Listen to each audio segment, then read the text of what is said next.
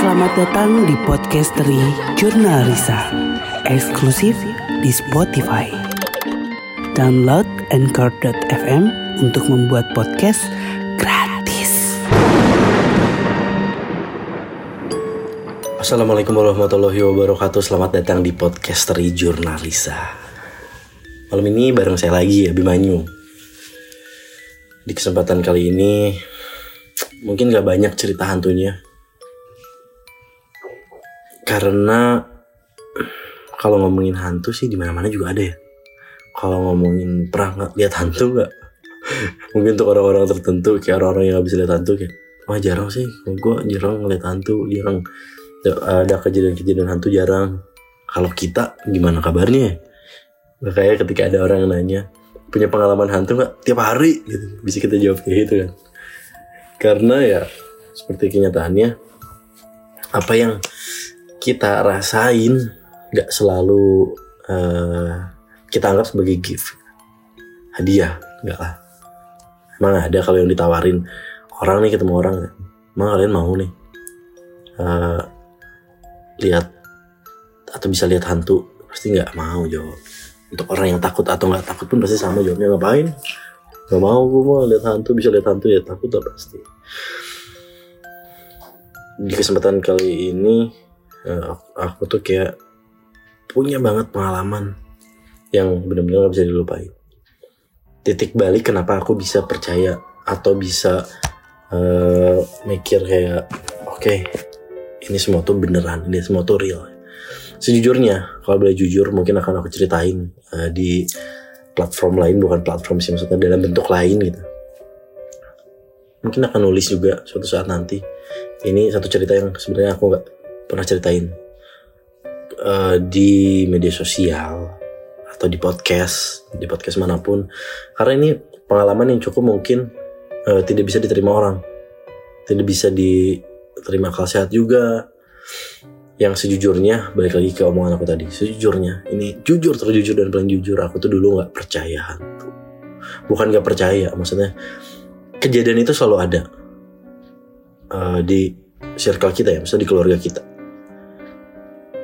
itu selalu jadi uh, makanan sehari-hari mungkin. Karena obrolannya kurang lebih ya 50% 50-50 itu tentang hal-hal seperti ini. 50% lagi ya tentang kehidupan kita sehari-hari dan kenyataan yang ada gitu. Jadi kalau dulu itu disebut nggak percaya aku percaya mungkin. Ya bukan nggak percaya maksudnya kayak aku masih mencari hal yang meyak yang meyakinkan aku sendiri bahwa oke okay, ini tuh beneran ada sampai jatuhnya kayak sekarang maksudnya. Apa yang aku lakuin sekarang uh, mungkin uh, basicnya atau awal mulanya karena aku dulu kayak nantang gitu kayak ah udahlah. Kalau emang ada hantu ya udah masing-masing aja. Nggak usah kita jadi pikirin atau kita kita mikir aja jadi kayak oh ini harusnya ada hantu atau apa? Semua semua misalnya dihubung-hubungkan dengan hantu kan nggak juga. Di keluarga kita bukan keluarga yang kayak gitu. Walaupun uh, si persepupuan ini bisa kalian lihat atau kalian tahunya ya kita dapat dapat sesuatu lah. Kelebihan yang mungkin nggak semua orang punya.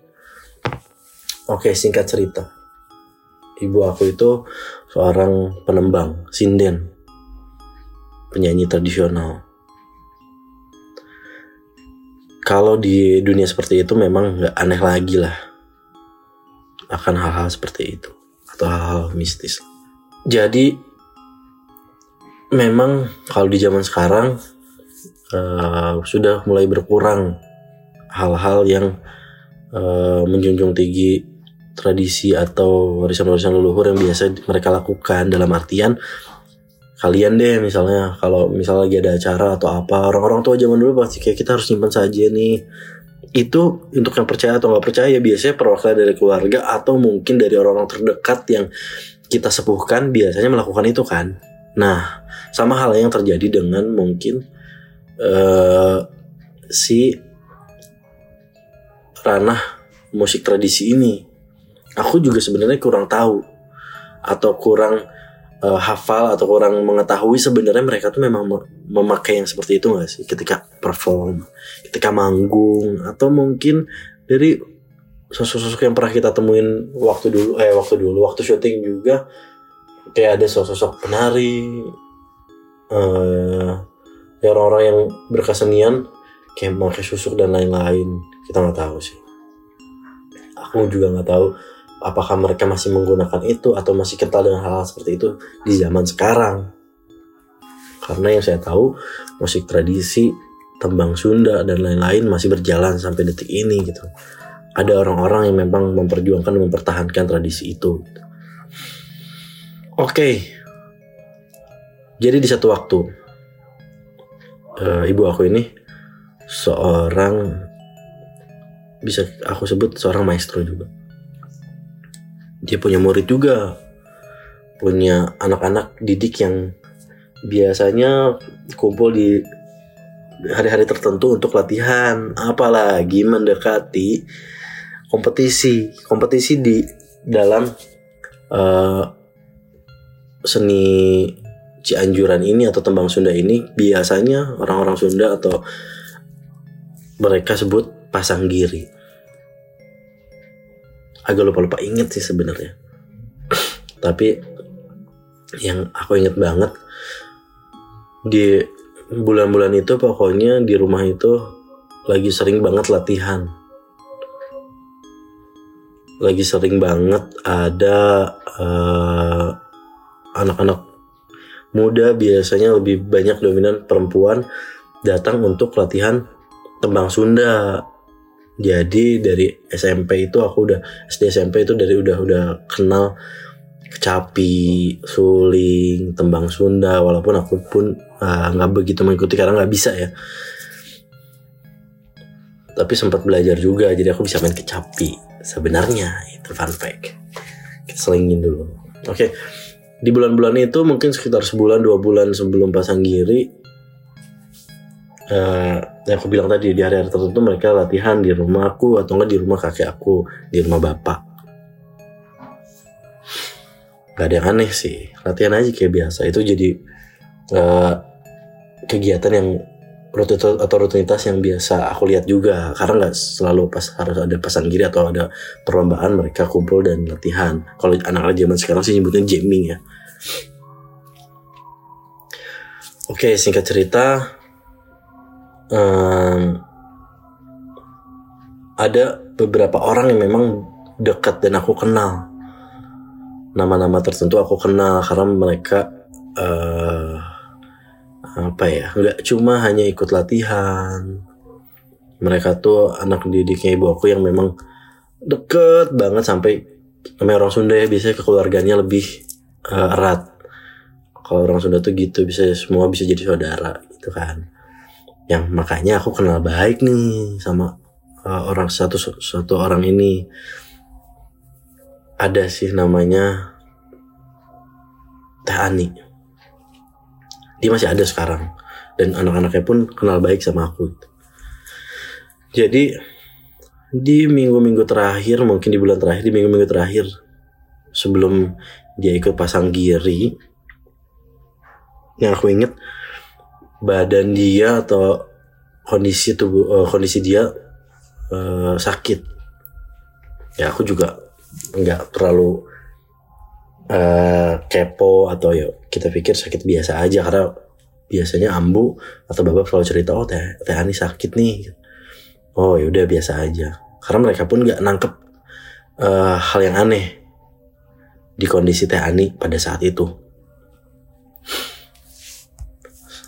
sakit uh, berhari-hari yang mungkin di satu hari itu Ambu tahu dia sakit oh yaudah mungkin sakit biasa aja yang ya udah biasa aja. Tapi Tani jadi nggak bisa ikut latihan nih gitu. Yang aku tahu cuma sampai situ awalnya. Tapi di minggu-minggu terakhir yang lebih mendekati ke pasang giri ini yang bikin heran katanya suara Teh Ani tiba-tiba hilang. Dia benar-benar nggak bisa ngomong. Dia nggak bisa uh, komunikasi tapi badannya mungkin kelihatan biasa aja cuman suara dia tiba-tiba habis atau uh, istilahnya kayak aku kasih bayangan nih uh, intinya buat dipakai nyanyi itu nggak bisa. Mungkin dia bisa ngomong tapi kecil bener-bener abis dan disebut serak juga nggak kayak abis aja. Kadang dia pakai tulisan ketika uh, dia nyanyi coba nyanyi uh, pakai nada-nada yang uh, tembang tembang Cianjur itu kan susah. Ada cengkok-cengkoknya lah gitu. Nah dia tuh nggak bisa. Pokoknya suaranya habis aja. Itu aneh banget sih. Itu mulai kita uh, atau babab ambu mulai mikir aneh-aneh. Ini nggak mungkin nih. Sakit biasa. Ini ada sesuatu nih. Karena latihannya pun normal.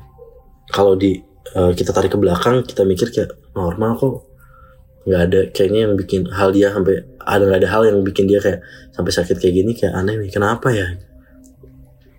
Sampai akhirnya babab nafan bapak. Pembicaraannya kayak gimana aku kurang tahu tapi mungkin kayak apa ini uh, anaknya ambu anak didiknya ambu sakit ani sakit. Sampai uh, mendekati pasang kiri suara dia nggak keluar habis itu bapak bilang sama aku kayak e, udah kata bapak bawa aja teh aninya ke sini. Akhirnya kita semua janjian sama teh ani di rumah bapak. Nah ini yang bikin lucu kadang terkadang nih. Kita kasih selingan ya. Keluarga kita tuh keluarga biasa-biasa aja maksudnya bukan yang keluarga bapak tuh hebat bapak tuh orang sakti bukan bukan sama sekali nggak ada nggak pernah ada uh, ada omongan itu atau uh, rumor itu. Kayak biasa aja. Malah bapak pun sempat jadi ketua DKM ya kayak bapak-bapak atau kayak kepada umumnya lah yang bisa aktif di masjid aktif di lingkungannya. Tapi ada satu waktu ini mungkin yang jadi salah satu faktor yang meyakinkan aku kayak wah ada loh hal, -hal seperti ini tuh. Ada satu orang yang tiba-tiba datang dibawa keluarganya bukan dari tempat kita tinggal bukan tempat dari daerah tempat kita tinggal dibawa dari daerah uh, ya masih daerah-daerah tempat kita uh, eh, apa lingkungan kita tinggal cuman beda daerah ngerti gak sih? Nah tiba-tiba itu inget banget aku malam-malam aku yang bangun tuh aku sama Niko dia datang ngetok-ngetok karena dia kenal sama tetangga kita dia minta tolong keluarganya ini kesurupan. Dari sore nggak berhenti berhenti kesurupan sampai akhirnya bapak tidak melakukan apa-apa sih. Yang kita lihat bapak tidak melakukan apa-apa. Bapak cuma lihat dia. Bapak cuma bawa segelas air. Bapak kasih minum dan sembuh. Itu. Banyak faktor yang akhirnya meyakinkan aku kayak ini tuh memang ada tapi aku butuh hal lain yang bi bisa bikin aku lebih percaya ngerti gak sih? Karena yang aku rasain seperti itu sekarang. Aku ketemu beberapa orang yang mungkin tidak percaya sama hal kayak gini. Aku cuma bisa bilang kalian gak akan bisa percaya. Kita pun gak akan bisa menjelaskan apa pun kalau kalian tidak mengalaminya langsung. Itu dia. Kita tidak pernah memaksakan orang untuk percaya apa yang kita percaya. Kita tidak pernah memaksakan orang untuk percaya dengan omongan kita dengan apa yang kita lakukan. Kita tidak pernah memaksakan apa pun tentang hal-hal yang kita jalanin sekarang atau hal-hal yang kita punya. Itu satu. Kita lanjut lagi ke cerita Teh Ani. Sampai kita ketemu itu pertemuan pertama. Uh, sebelumnya bapak udah kenal Teh Ani karena kita sering uh, sering juga bikin acara. Kita bapak juga aktif. Bapak tuh dulu punya uh, lingkung seni gitu jadi sering juga main kecapi bareng sama teman-temannya sama lingkung seninya. Dan ada ambu ada anak buahnya dan lain-lain. Kita juga saling bersilaturahmi. Jadi itu bukan pertemuan bapak pertama dengan Teh Ani.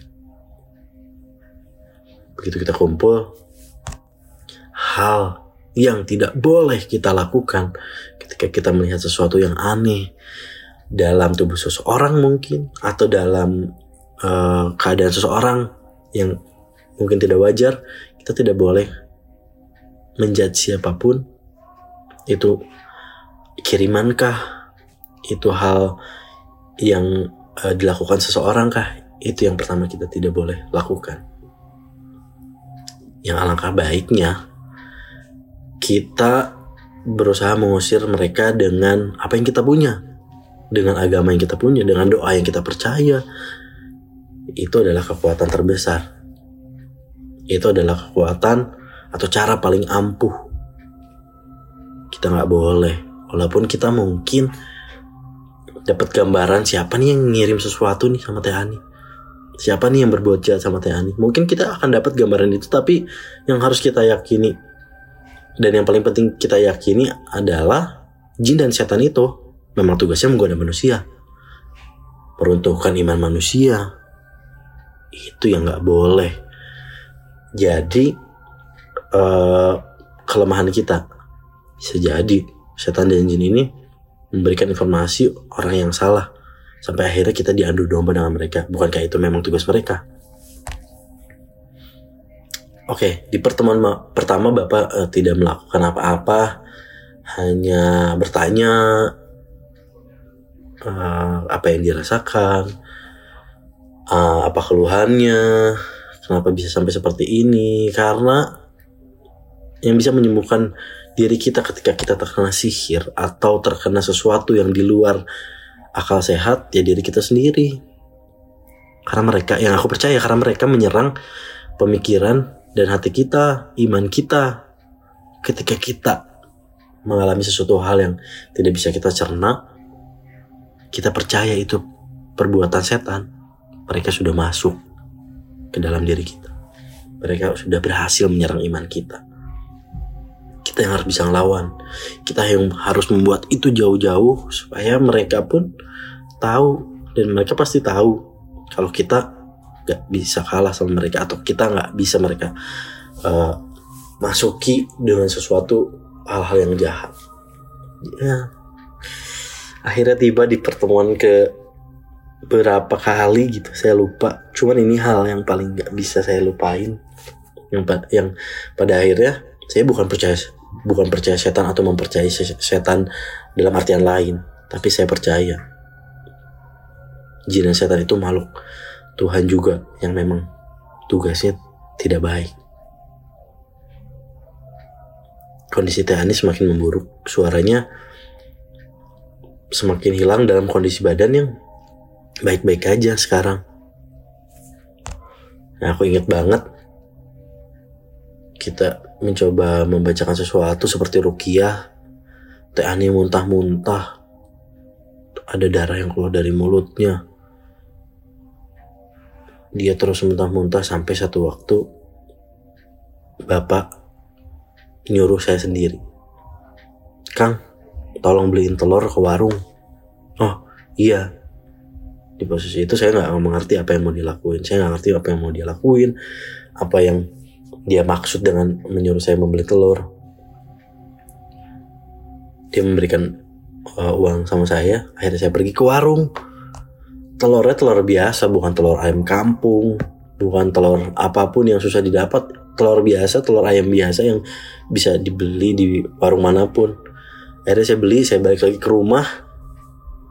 Saya kasih telur itu setelah uh, kita berdoa bersama-sama dan Ani muntah-muntah setelah banyak uh, hari di hari itu yang kita lakukan untuk mencoba berusaha melawan uh, sesuatu yang mungkin ada di tubuh Teh Ani ini. Bapak cuma bilang kita berdoa sama-sama, Bismillah, minta sama Allah, karena tiada kekuatan yang paling kuat, yang paling mujarab selain kekuatan Allah. Kita tidak boleh minta selain kepadanya. Tehan disuruh megang telurnya, dia disuruh mengarahkan telurnya ke uh, tenggorok ke lehernya. Telur itu dia uh, seperti usap-usap di bagian-bagian yang dia mau bawa arah telur itu ke mana di bagian lehernya atau di bagian tubuhnya yang sakit ya, yang dia merasa ada sesuatu dalam tubuhnya. Saya ingat banget itu telur yang saya beli. Telur yang saya beli saya buka dari plastiknya saya angkat dari plastik saya kasih ke bapak. Bapak kasih ke teh ani teh ani menempelkan telur itu di bagian yang menurut dia ada sesuatu. Setelah teh ani melakukan itu bapak menyuruh saya mengambil uh, satu wadah kecil satu wadah plastik kecil. Telurnya masih dalam genggaman teh ani lalu bapak hanya menyuruh memecahkan telur itu ke dalam wadah plastik yang saya bawa.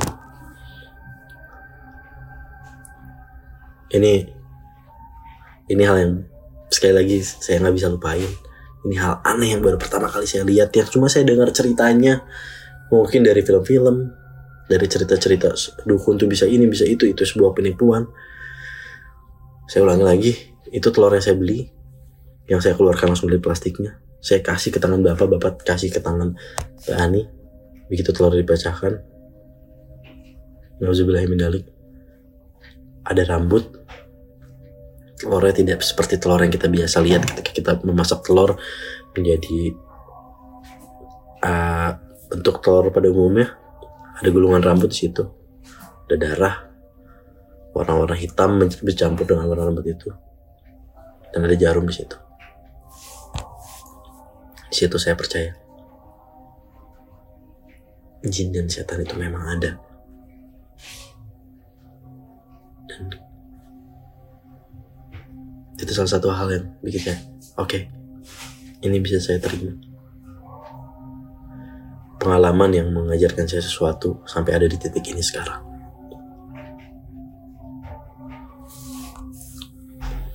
Dan bukan cuma itu yang saya ingat yang saya ingat bapak bilang tidak kekuatan yang lebih besar daripada kekuatan Allah subhanahu wa ta'ala. Tidak tempat lagi. Tidak tempat lagi tempat yang layak tempat yang terbaik untuk meminta yaitu meminta kepada Allah subhanahu wa ta'ala. Terima kasih. Semoga ini berguna buat kalian. Tetap terus dengarkan podcast dari Jurnalisa saya pamit. Assalamualaikum warahmatullahi wabarakatuh